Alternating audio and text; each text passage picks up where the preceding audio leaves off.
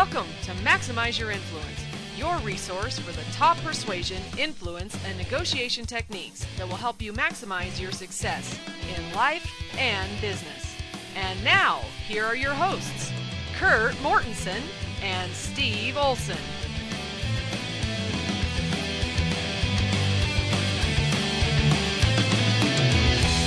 Welcome to episode 172 of Maximize Your Influence. I'm Steve Olson, and I have Kurt Mortensen here with me.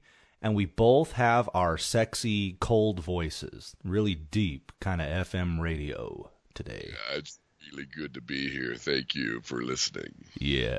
How's you like that? Yeah, we're both a little under the uh, weather. I'm going through puberty and squeaking now, so I don't know what I'm going through. But hey, it's that time of year. We apologize for our voices, but we're glad you're listening. Smooth podcast for your commute. Yeah. Yeah. nice. Well, I don't know about our listeners out there, but it's been a above average sickness year, if that's what we can call it. For me, anyway. For my family, I don't know about anybody else out there. yeah. Oh, yeah. I was really motivated to start working out this week and, you know, beginning of January, conquer the world, and uh, was going to get up and do it. And then my kids started throwing up first thing Monday Yeah. morning. Well, you never start till February 1st because it's too crowded in the month of January. So oh you're my good. Gosh, it's You're it's a good. refugee camp in there. It's crazy. it's a mess. Motivated people for a month. Uh, come on. Yeah, come on. well, anyways, that's uh, yeah. If we end up hacking on the podcast here on the show, it won't be the worst thing we've ever done on the show. I'm Hey, sure. we're dedicated. Got to learn these tools. That's right. That's right. You're going to learn them today. We've got some good stuff for you. Kurt has a amazing geeky article moment that he's going to let us uh, hear about here. And I read this article. I thought it was pretty funny. Kind of goes back to our episode with Brian Wansink on the science of food and why we eat what we do. Kurt, take it away on that. You bet. In fact, I think Brian Wansink did the research on this because this is from Cornell University. And they talked at the title of the article is The Curse of the Chinese Buffet. Oh, the curse. It sounds like a bad Scooby Doo episode. Yeah, it does, right? The monster, the Yeah. ghost, or whatever it is. And I think we've all been at a Chinese buffet. We all enjoy Chinese buffet, or even the Las Vegas buffets, which sound good at the time, but you don't respect yourself in the morning type thing. Yeah, yeah. It sounds good at the time. It sounds good when you're hungry. It sounds good when you smell it. But they want to say, okay, what's happening here? Do normal weight individuals behave differently than obese individuals at a buffet, right? How much you eat. But they looked at 11 different restaurants. They looked at 213 people and they estimated their BMI, you know, their body mass index. And there's three groups, right? Normal, then there was a middle range obese, and then there was a high obese. And this is what they found. They found something really interesting. So the first thing was the place to sit. Obese customers were a lot more likely to sit at tables instead of booths. Isn't that interesting? Wow. I guess that's quicker access, right? If you're stuck in a booth, you're probably less likely to get up and get another plate. I don't know, but that was one of the things. Huh. And they were more likely to sit facing the buffet. 41% versus 26%, which was really interesting. The second thing was the way they approached the food. 71% of normal weight customers browsed before their selections. And the majority of obese customers just started serving themselves. They just started going, filling up their plate beforehand. Ah. Okay. And here's one interesting too: is there was also a difference between obese customers always got the bigger plate versus normal weight customers tend to get the smaller plates. Then the third thing they looked at was eating. This is a Chinese buffet. Normal weight customers were three times more likely to use chopsticks, and they were two times more likely to put a napkin on their lap. I'm not sure what that means, and they didn't explain that, but maybe I guess that's just one extra step to go to the buffet is to remove the napkin from your lap. So they had some tips. Do the survey ahead of time. Decide what you want. Chopsticks and a fork if you have the patience. Don't sit towards the buffet. Use a smaller plate. And they said thoroughly chew every bite that you eat. It's not a race. It's not going to go anywhere. There's always been plenty of food. After that buffet and you're so full, you're like, oh, I don't eat so much. I think we've all been there. But the psychology of food, the psychology of persuasion, the mindset, human nature, the more you understand that, the more successful you're going to be in life and in business. As you talk about it, and I think about a Chinese buffet, right this second, I'm thinking, you know, I could do a little bit of damage at a Chinese buffet right now. I feel hungry. Yeah, and then a couple bites in, yeah, I just hate myself. Stop it. See, I grew up. I thought that was the only kind of restaurant was buffet. And that's all we did as a family. And it was Yeah. rare that we went out, but we went out. It was a buffet. It's funny because my mom said, "Don't, don't fill up on bread. You can't get that. You can't get that." We'd go straight to the more expensive entrees yeah. because they set it up that way with the least expensive, more filling items, the salads and the breads, the pastas. Get that on your plate before you get to the, the roast beef and the meats and the more expensive items. So it's always a, a joke in our family: don't don't fill up on bread. maybe you should because bread's probably less, fewer calories than some of the other things you're eating there, right? Yeah, that's pretty sad when you're saying that about bread. Maybe I should say, oh, Philip on dessert should be my thing for my family, right? So that'd be a good one. Yeah, Philip on dessert. Yeah. Well, e- everybody, I don't know if you know this, but Kurt is notorious for getting dessert first at Yeah. restaurants. What is going on with that, with the dessert first thing? I, you've done it for years, ever since I've known you, and I've never asked you why. well, it's simple. Why wait to the end for the very best thing? And by the time you get to the end, you're not hungry for the best thing. Okay. So I'm to the point like, well, if the appetizers and dessert are the best things, why am I getting a main dish? right? yeah. So I don't always do that. I've changed a little bit over the years, but that was my mindset. To like, well, the main dish is pretty good, but the appetizers are always awesome. The dessert's always awesome, and the main dish is usually pretty good. So why am I having this middle step? Yeah, I, I really could have some tempura shrimp and some lo mein at a Chinese buffet right now and then hate See? myself. I planted the seed. You're gonna like Chinese, and you're not gonna be happy with yourself until you get it. Yeah, I bet you I'm going to be the guy that faces towards the buffet. and you're gonna wonder if you should put your napkin on your lap. yep, yep. Thanks for the tips. well, we're going to do something a little bit out of order today, Kurt. I need you to cue up the blunder. Ooh, blunder, Homer, go! Don't, don't, don't! So I am the blunder. I have committed always a blunder. blunder. Yes, Uh, the most you- talked about blunders, and that I guess we don't keep track, but it could Yeah, be. I know. I think I'm probably the most frequent blunder on the show, but yeah, I have committed what some may call a time management blunder. And as you've heard on the podcast recently, I've been on a little bit of sabbatical, so I wanted to take the opportunity to announce to listeners that the sabbatical is going to continue. I've been uh, very busy in the real estate business, and it has taken almost all of my time, and it's great. It's a great time to be in the business. I will pop in on the show from time to time uh, to check in, and uh, at some point in the future, we anticipate the sabbatical ending. But there's a lot of work to be done. Uh, launching a fourplex development in Houston, Texas, right now has me going down there a lot and, and learning that side of the business and and really growing on that. And it's been a great pleasure to be on the show every week. That's going to end for a little while, and Kurt will take the torch by himself and and I'll come back in occasionally and make sure he's still hitting the Urkel button because I think it's going to get out of control quickly if I leave him too long. Well, you are the blunder. It's sad to see you on the sabbatical. We've enjoyed you on your show and your insights, but we uh, wish you the best of luck. The show will go on. We're going to have uh, some guest hosts. Email us if you want to be a guest host. We're going to do a lot more interviews, so we want to make sure you're mastering the skills. Again, that's my life work is that you can really learn these skills because you should have learned these in school, and this is the biggest indicator of your success. Absolutely. And in fact, for the main portion of the show today, Kurt asked me if I'd be okay with sharing four things that I have been able to pick up on in my career. You know, you do a podcast, you do training and consulting on persuasion and influence, but you also do your your own sales career. And it makes you look at this a, a little bit different than I think most people would. And having taught about it and consulted about it to lots and lots of people, I think it allows you to kind of start to see which ones really move the needle the most. I mean, wouldn't you agree with that, Kurt? When you're in the, you're helping others, but you're also in the trenches yourself, you can kind of see what really matters. Yeah, when you're in the trenches and using the tools and working with people, it's a reality. That that's the biggest difference. Yeah, yeah. So I've got a list of four things to talk about here, and Kurt's going to chime in with his FM radio voice periodically on those as Yeah. well. Yeah. Okay, so you ready? You want to do like a drum roll with your pen on your desk? You don't have to, but uh, you know, just pretend it's happening. Everybody. How about a scream? Here's a scream. Okay, go. Okay, well, that's wow, wow, fantastic. Had nothing to do with it, but uh, that's the only sound that came to my mind. yeah, go ahead. yeah. Kurt's a little thin on uh, on sound effects. Okay. So I, I had a meeting with a prospect the other day, and they said something, and I thought I understood what they were talking about, and I proceeded to resolve an objection that wasn't even an objection. So that leads me to number one. You can never let your prospect talk uh, too much. You can never assume that you understand what it is that they they want until they have you have said it to them and they have confirmed yes you understand. And so that that's number 1, right? make sure you understand completely what your prospect is saying and what they're thinking because something happens mentally to them when they feel like you understand that. Obviously, you understand and you can solve the right problem now, but I think you really take a giant leap forward in the trust department when they feel like that you have listened and understood. That's my number one. Any comments well, on that? Yeah. Oh, yeah. That's so true. And here's the challenge with that one: as I've monitored a negotiation and the sales cycles.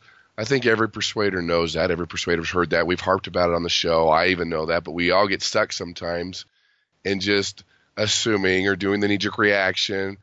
And we just don't truly listen. We don't truly understand. We think we understand. I mean, if you look at the challenges between countries, between relationships and companies, between departments, it's always listening and understanding. And if we can take the time to restate, and if we just stop and listen, find out exactly what they need, what they want, but sometimes we don't want to take the time or the mental energy, or we assume that we already know, and it's a downward spiral from there. Make sure you understand. You know, repeat it back to them. It sounds like you need blah blah blah blah blah blah blah. Did I understand correctly? And when they say yes, that's correct, you've really taken a giant leap forward. So that's number one. You ready for number mm, two? Good one. Yeah, do it. Okay. So number two. This is not nearly as sexy as our FM radio voices. Okay but it, it's follow up because it's not over until it's over. Uh, follow up is not some kind of groundbreaking thing. It, it comes from the daily grind of doing things over and over again that, frankly, most of the time feel like you know you're just not accomplishing anything. Right? I remember in real estate, I was trying to buy a distressed home from a woman, and she, I made her an offer uh, on this home and she came back like saying, "Oh no, I can't do that." And she countered me. It was like four times my offer, right? It was ridiculous. We weren't even in the same galaxy. And because I had done my research, I knew there was not a chance in in the universe that she was going to get that number that she wanted. And I had been taught follow up, follow up, follow up. So I put her on a drip campaign where my email was automatically hitting her once a week. And this went on for about six months. I, I shot her a few text messages, left her a few uh, voice messages along the way. And the key was, Kurt, is just because she didn't answer me doesn't mean she wasn't interested, right?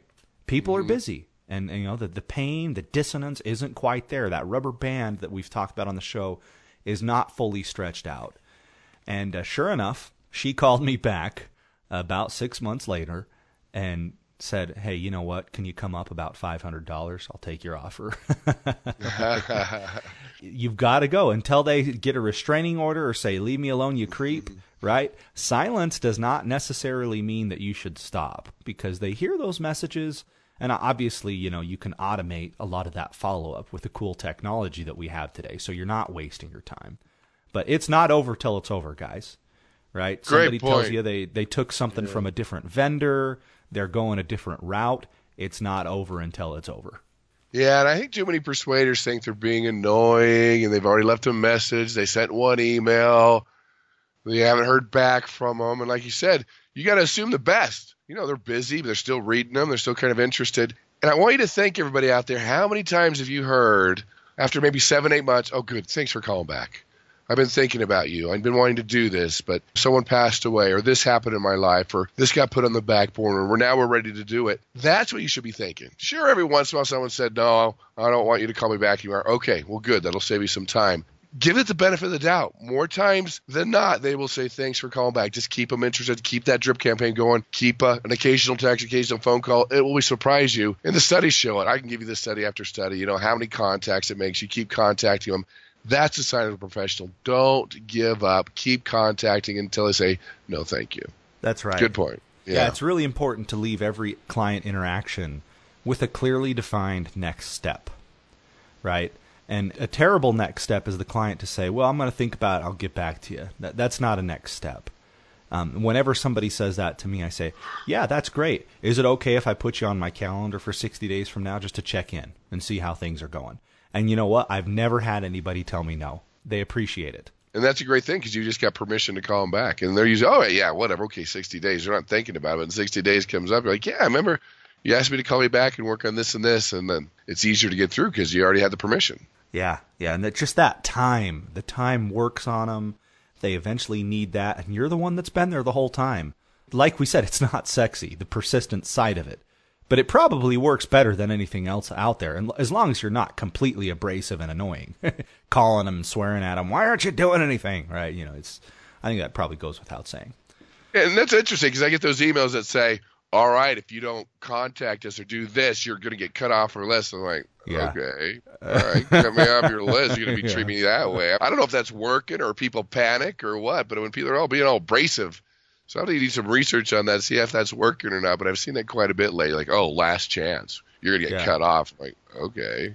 uh, essentially, what they're saying there is, hey, if you don't answer me, then me, the guy that you're not ready to talk to yet, is not going to talk to you anymore. That's right. I yeah. will be your friend. Uh, yeah.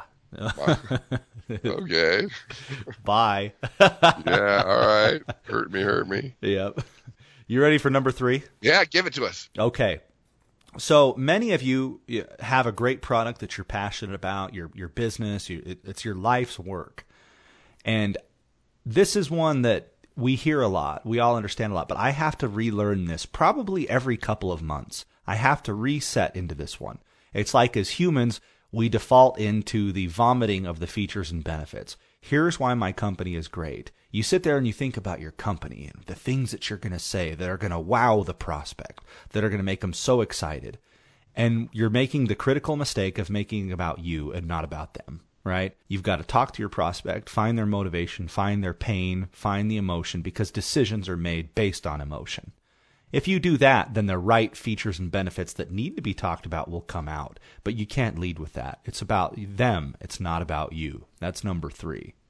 Yeah, and you said the key word there. You have to relearn it because it's kind of our default setting you know, persuade people how we like to be persuaded. And we like certain things about our company, about our service, about our product, and that's what we lead with because that's the coolest thing ever. They might not care. Yeah. They might not care. They probably don't care. You find out what their pain is. You find out why they're doing it. Key things we all have to relearn that. It's kind of our default setting to really get in their shoes. Everybody buys for different reasons, but after three or four people buy for the same reason or what we're excited about, we tend to focus on, it could be something completely different. And it's surprising sometimes – and it'll take you off guard what interests other people. But if you ask the right question, they'll tell you everything you need to know to persuade them. Exactly. Exactly. You ready for number four? Ooh, Last give one? it to us. Okay. Yep. So number four, being in sales or being a business owner, you have a living where you have to persuade people. You can have days where you're on top of the world, and then you can have days where you're thinking, you know, I should have been a farmer, right? this, this was a crappy day. And it just really underscores the importance of daily personal development. And that's not a sexy one either. But being in this business as long as I have been, I can tell you how important that is to have good information in your head every single day because it does two things for you.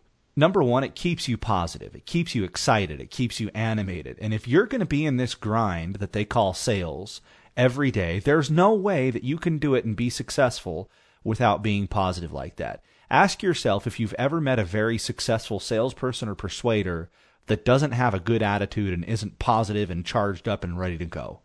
Right? Eeyore from Winnie the Pooh was not a good salesman. The emotional connection, uh, just by itself, setting aside the utility of the information that you're taking in, the emotional charge that it gives your brain is enough by itself to justify personal development. Kurt quotes that Harvard study all the time about how those who have a daily personal development program are more optimistic and more enthusiastic about life. You want to be in sales, you want to have the energy to get up in the morning and get after it, go out there and, and make that transition of enthusiasm, as they say. That's what a sale is. It's a transition of enthusiasm to your prospect you got to have a daily personal development program to keep you excited because otherwise there's just too much negative crap in the world and it's going to drag you down. And the second thing about that is it's actually the utility of of the information and, and I would say this is kind of a two part to the second part, okay?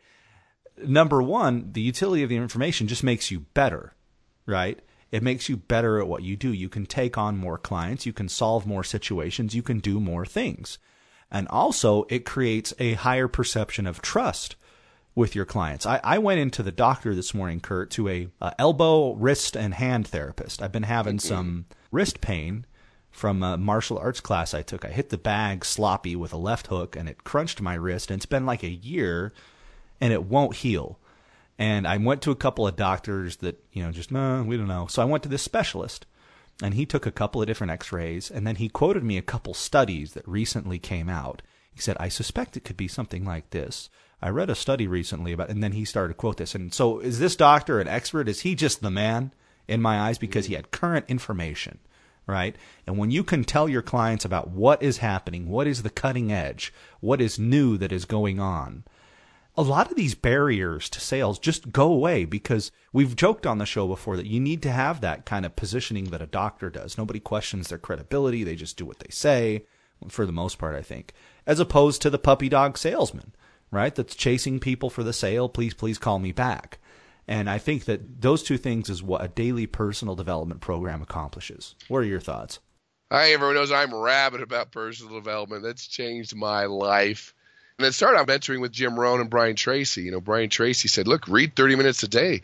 After three, four, five years, you'll be a national authority in your field. I mean, you're spending equivalent to a semester of college in your car.